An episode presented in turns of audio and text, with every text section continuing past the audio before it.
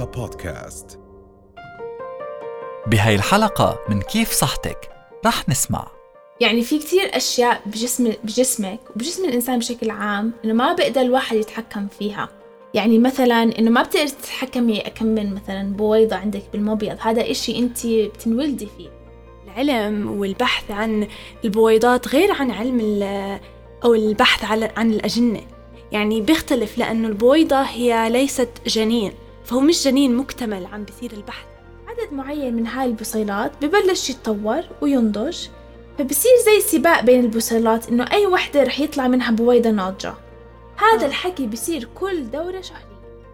ومعظم هاي البصيلات بتموت ما عدا واحدة اللي هي بتنضج وبتطلع من المبيض وبنخسرها إذا ما صار فيها. حلقة جديدة مع نادين وداليا بكيف صحتك؟ امرأة بتولد بعدد معين من البصيلات. يعني تقريبا 35 ألف ل 2.5 مليون بصيلة فيها بويضة غير ناضجة. وهذا العدد بتولدي انت فيه يعني مش إشي بنمو مع الوقت. آه. خلال الدورة الشهرية عدد معين من هاي البصيلات ببلش يتطور وينضج فبصير زي سباق بين البصيلات إنه أي وحدة رح يطلع منها بويضة ناضجة. هذا آه. الحكي بصير كل دورة شهرية. ومعظم هاي البصيلات بتموت ما عدا واحدة اللي هي بتنضج وبتطلع من المبيض وبنخسرها إذا ما صار في حمل. فعملية تجميد البويضات هي عملية هدفها إنه نستعمل هاي البصيلات والبويضات اللي عم نخسرها كل شهر. وبتهدف يعني ل تخزين هاي البصيلات حتى نقدر نستع... حتى نقدر نستعملهم بالمستقبل للحمل. وهذا إشي ممكن السيدة تعمله لأسباب متعددة. فكتير في مرات في نساء مثلا ممكن يصير معهم سرطان ويرجعوا للعلاج الأشعي أو الكيموثيرابي العلاج الكيميائي. وهذا الإشي ممكن يأثر على المبيض وكيف بيشتغل المبيض. فممكن هدول النساء قبل العلاج يعملوا تجميد للبويضات عشان يستفيدوا منهم بعد العلاج. وفي أكيد كمان أسباب اجتماعية واللي بنشوفها أكتر اليوم اللي إنه إذا المرأة ما ما لقت آه، الشريك المناسب أو مش جاهزة إنه تتزوج أو تحمل أو حابة تكمل علمها وشهادتها وشغلها بتقدر تجمد بويضاتها حتى تقدر تستعملهم بالمستقبل وما تاخد خيار أو قرار متسرع في اختيار شريك فإمتى بنلجأ لعملية تج... تجميد البويضات؟ خلينا نسمع من الدكتورة دينا يغمور أخصائية نساء وتوليد وعلاج العقم عن إيش هي بالضبط هاي العملية بالعادة السيدات أو البنات لما يوصلوا على عمر الثلاثين لخمسة وثلاثين ننصحهم بهاي الفترة اللي مش ناوية إنها تتجوز بهاي الفترة أو ناوية تأجل نحكي. تجميد البويضات سببه إنه بنستخدم بنعمله بهذا العمر لأنه عادة بعد عمر ال 36 37 مخزون المبيض عند البنت آه، بقل بشكل آه، قوي نحكي هلأ هي مع العمر عم تخسر بويضات بالعمر الطبيعي.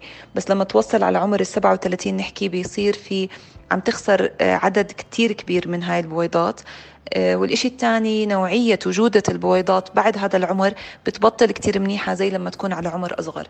فلما تكون بهذا العمر بين ال 30 وال 35 مخزونها بيكون لساته منيح جودة البويضات بتكون لسه منيحة. فإذا هي عم بتفكر تأجل موضوع الحمل والولادة أو الارتباط نحكي بشكل عام عشان لقدام بتقدر تلجأ لهذا الإشي ويفضل بهذه الفترة. هلا عملية تجميد البويضات بالدراسات عنها بلشت من 1989 كان أكتر أسبابها يعني تكون طبية وما كان تجميد البويضات موجود بكثرة لأسباب اجتماعية. كان مم. أكتر إنه إذا المريضة احتاجت تعمل علاج ال chemotherapy أو ال radiotherapy تتطرق لهذا ال option هو بلش من آه، عالمة ودكتورة اسمها دبرا جوك فهي كان عندها صاحبة صار معها cancer. فقررت تدرس الموضوع لأنه بالنسبة للمرأة الموضوع, الموضوع أصعب من الرجل من آه. ناحية تخزين, تخزين البويضات. فراحت عند وح- واحد من العلماء بالمستشفى اللي بيختصوا بأطفال الأنابيب ال IVF وسألته هل نقدر نعمل دراسات إنه نلاقي طرق نفرز فيها هاي البويضات أو نجمدهم؟ آه كان وقتها كان في دراسات عم بيعملوا الناس إنه دراسات على هذا الموضوع بس الناس ما كانت متشجعة أو العلماء ما كانوا متشجعين لأنه البويضات آم، آه، كتير يعني خفيفة صغيرة عرضة للتلف. فما كانوا عارفين كيف بالضبط يستعملوا التكنولوجيا عشان يقدروا يجمدوا هالبويضات. حتى هي كانت محكومة بالقوانين الموجودة بملبورن يعني بوقتها ما كان بيصير يعملوا أي دراسات على الأجنة. صح. فاضطرت تنقل على سيدني عشان تكمل أبحاثها ومن بعدها انتقلت لكاليفورنيا لحتى تكمل هذا البحث. مع إنه في يعني مفاهيم خاطئة يعني هو العلم والبحث عن البويضات غير عن علم ال- أو البحث على عن الأجنة. يعني بيختلف لأنه البويضة هي ليست جنين فهو مش جنين مكتمل عم بيصير البحث عليه. بس برضه القوانين قيدتها مجتمعيا ومن ناحية ليجلي يعني قانونيا. قانونيا. وهاي البويضات والبصيلات أصلا عم نخسرها كل شهر فليه ما نستفيد هلا إشي بفيدنا للمستقبل؟ بالضبط يعني مش بس عم نخسرها واحدة كل شهر عم نخسر اللي ما صاروا بويضات مكتملين بيطلعوا من المبيض. فنحن عم نخسر كتير كل شهر من البويضات. فحلو نستعمل هاي التكنولوجيا حتى نستفيد منهم للمستقبل. وبلشت تطبق هاي العمليات من سنة 1994 ومن بع- بعدها بلشوا بأمريكا يعملوا دراسات مكثفة عن قد إيه هاي العملية آمنة. وبلش هذا الحكي ب 2003 هلا أكيد لما دخلت على الوطن العربي ولحد اليوم في كتير يعني بنقدر نحكي نقاش على الموضوع إنه هل هذا الحكي حرام؟ هل هذا الحكي بيأثر على عذرية المرأة؟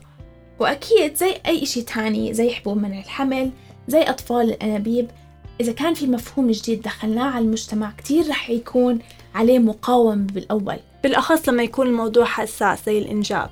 آه بالضبط. أو بخص المرأة. يعني دائما بنشوف في قوانين بالمجتمع. بالعالم كله. بالعالم كله. من كل النواحي بيتحكم بجسد وقرارات المرأة. فخلينا نفهم أكثر عن آه، خطوات آه، تجميد البويضات. بعد ما المريضة تيجي for consultation استشارة بالعيادة بتنفحص بال ultrasound والفحوصات المخبرية اللي بتنعمل بنبلش آه، الخطوات تجميد البويضات عن طريق تحفيز المبيض. آه، نعطي المريضة آه، هرمونات بتنشط المبيض تنتج أكثر من بويضة بهداك الشهر ومنراقبهم آه، على ال ultrasound وبس يوصلوا الحجم المناسب بنحضر المريضة لعملية سحب البويضات اللي بتكون بالمستشفى آه، تحت التخدير الكامل. ال- العملية بتكون بسيطة مدتها ما بتتراوح أكثر من ربع ساعة نص ساعة طبعا. آه، وبعدين بالمختبر بفحصوا هدول البويضات اللي إحنا اوريدي سحبناهم. آه، وإذا جودتهم منيحة بيتجمدوا بطريقة معينة بمختبر وحدة الإخصاب لعمر طويل. الدراسات وصلت إنه ممكن ل 10 و15 وفي أكثر طبعا هذا بيعتمد على جودة البويضات اللي موجودة عندنا. هلا أكيد أي إشي جديد بدخل على المجتمع بيكون له مخاوف فبعض مخاوف السيدات هي إنه العملية بتحتاج لهرمون انجكشنز أو الإبر اللي فيها هرمونات. فهاي ممكن تؤدي إلى زيادة في الوزن فهذا من مخاوف السيدات أو تقلب في المزاج. بس هاي الأشياء بس بتضلها من 10 ل 14 يوم فيعني فائدة العملية كلها بتفوق ال- السلبيات. وبنفس الوقت هاي الأعراض بتروح لما توقفي تاخدي هاي الإبر الهرمونية اللي هي بس ل 10 ل 14 يوم. هلأ من المخاوف التانية عند السيدات إنه هاي العملية هل بتأدي على أي تغيير بغشاء البكارة؟ أو هل بتأدي إنه نخسر تخسر المرأة عذريتها؟ ففي عند معظم النساء كتير مهم إلهم إنه يحافظوا على شكل غشاء البكارة ما قبل الزواج. ففي أساليب متعددة لجمع البويضات من دون ما يدخل الدكتور أو الدكتورة عن طريق المهبل. ممكن تستعمل طرق. مختلفة وهذا الإشي بحافظ على شكل غشاء البكارة إذا كان هذا المبدأ مهم بالنسبة إلك. هلا أكيد سؤال تاني ممكن آه، تسأل المرأة إذا هو إذا بصير نقل البويضات لبلد تاني. يعني إذا كنتي أنت عايشة ببلد وجمدتي بويضاتك ورحتي نقلتي للشغل أو عندك شريك حياتك تزوجتي وهو ببلد تاني بتقدري تنقلي هاي البويضات. بالعادة بعد ما نسحب البويضات وتجمدهم بالمختبر اللي بيكون بوحدة الإخصاب عادة آه، وإذا طلبت المريضة أنها تنقلهم على بلد تاني في طرق معينة to save هدول ال frozen eggs نحكي آه، في طريقة معينة بتحفظهم وبتقدر تنقلهم لبلد تاني وبالبلد التاني بتقدر تستخدمهم. فيعني في كتير سيدات آه، بيجوا على الأردن وبيسوي العملية هون لأنها أرخص من بلدان تانية. فبيقدروا بهاي العملية ياخذوا البويضات ويوفروا مصاري آه لأنه في زي اشتراك سنوي لتحافظي على البويضات طيب كم من بيضة ممكن الدكتور أو الدكتورة يستخرجوا كل آه، خلال العملية؟ عدد البويضات اللي ممكن تطلع معنا بكل دورة بيعتمد على مخزون المبيض عند البنت آه، في بنات ممكن يطلعوا عشر بويضات في منهم عشرين. هذا بيعتمد على المخزون بيعتمد على عدد قديش عم ننشط المبيض. بس إحنا ما بنتحكم بالعدد هو العدد موجود بالمبيض. بس في بنات مثلا بيكون مخزونهم قليل آه، ممكن للعمر ممكن لمشاكل اللي هو ممكن يكون بداية لفشل مبيض مبكر مخزونهم بيكون أقل من الطبيعي. أو ممكن يكون المخزون عندها كبير زي اللي بيكون عندها تكيس مبايض بيكون المبيض كتير مليان فيه كتير بويضات فبنتوقع إنها تطلع أكتر. فهذا بيعتمد على الحالة عند البنت يعني من وحدة لوحدة كتير بيفرق. يعني في كتير أشياء بجسم بجسمك وبجسم الإنسان بشكل عام إنه ما بقدر الواحد يتحكم فيها. يعني مثلا إنه ما بتقدر تتحكمي كم من مثلا بويضة عندك بالمبيض هذا إشي أنت بتنولدي فيه. ف... هلأ كمان في ما في كتير يعني معلومات عن إيش الأشياء اللي بتأثر على عدد البصيرات. بس في معلومة إنه الدخان ممكن يقلل من عدد البويضات الناضجة. وجودتهم كمان. حكت الدكتورة دينا عن آه كمان فشل المبيض المبكر. فخلينا نسمع أكتر عن إيش هو بالضبط. آه، زي ما حكينا البنت عادة بتنولد بعدد معين من مخزونها بالبويضات بالمبيض وكل سنة أو كل شهر عن شهر عم تخسر مع الإباضة في بويضات تانية عم تتلف. عم بصير إنه في حالات عم بصير عندها آه، تخسر مخزونها قبل موعده. عادة الوحدة بتخسر بتخسر المخزون على عمر الانقطاع الدورة الشهرية. بس في حالات عم بتصير بتقطعهم الدورة الشهرية على عمر مبكر ممكن 30 ممكن 40 ممكن in between يعني ممكن قبل. هذا في أسباب طبية ممكن تأثر عليها بس في أسباب غير معروفة. أهم سبب أو أهم شغلة تعرفها البنت إنه مخزونها منيح هو استمرارية الدورة الشهرية وانتظامها يعني إذا عم تيجيك الدورة الشهرية بنفس الوقت هاي علامة كتير إيجابية إنه عم بيصير عندك إباضة كل شهر وإنه عندك مخزن منيح آه، من البويضات طب إنه إيش أسباب الفشل المبيض المبكر؟ أكيد في بنات بيكون عندهم عرضة أكثر من غيرهم. أول إشي ال family history إنه الوحدة يصير عند أمها أو أختها آه، تكون قطعتها الدورة بعمر بكير. هذا واحد من الأشياء اللي تخليها تفكر إنه ممكن يصير عندها نفس الإشي. آه، في اللي بيكون عندهم مشاكل بالكروموسومات في أشياء معينة. في التدخين بيقلل من مخزون المبيض. تعرض لمواد كيماوية ومبيدات حشرات كمان هذا بيزيد. في أنواع فيروسات ممكن تأثر على المبيض ممكن تخرب. في أمراض مناعية ممكن تهاجم الجسم وتهاجم المبيض. في مواد كيماوية وإشعاعية زي لما نعالج الكانسرز حكينا قبل هيك. هاي كلياتها بتأثر على المبيض وبتعمل فشل مبيض مبكر. طب كيف ممكن نعرف مخزون البويضات بجسدنا؟ سألت هذا السؤال للدكتورة. إنه كيف إنه إيش هي الأعراض وكيف نعرف مخزون البويضات؟ آه، أعراض فشل المبيض المبكر هي بالضبط زي أعراض انقطاع الدورة الشهرية عند السيدة وأعراضها بتكون عشان آه، قل هرمون الأستروجين. أهم إشي زي ما حكينا إنه الدورة الشهرية بتبلش تصير متقطعة بتصير تبعد فتراتها بتصير أبعد عن بعض ما بتكون منتظمة آه، وكميتها بتبلش تقل. تاني إشي في بنات بصير في عندهم تأخر وصعوبة بالإنجاب آه، ممكن يبلش عندها جفاف بالمهبل بالعلاقة الزوجية يصير في ألم أثناء العلاقة الزوجية بسبب جفاف المهبل. ممكن تبلش تحس بتعرق ليلي وهذا كلياتهم عشان هرمون الأستروجين. ممكن تكون بحالة توتر دائم قلة بالتركيز آه، وممكن يصير في عندها ضعف بالرغبة الجنسية كمان.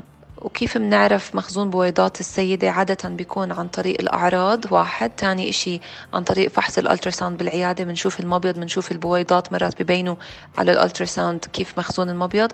وثالث إشي بنكملهم بالفحوصات المخبرية اللي بتعطي آه، فكرة عن مخزون المبيض عند البنت. فكل هاي التطورات التكنولوجية والعلمية بتساعد إنه المرأة ما توقع بخيار غلط و بيساعدها تتحكم أكتر بجسدها. هذا بيعطيها نوع من القوة والثقة بالنفس والراحة النفسية والجسدية. إذا حبيتوا محتوى هاي الحلقة تابعونا على إنستغرام كيف دوت صحتك أو كيف صحتك بالعربي. رؤيا بودكاست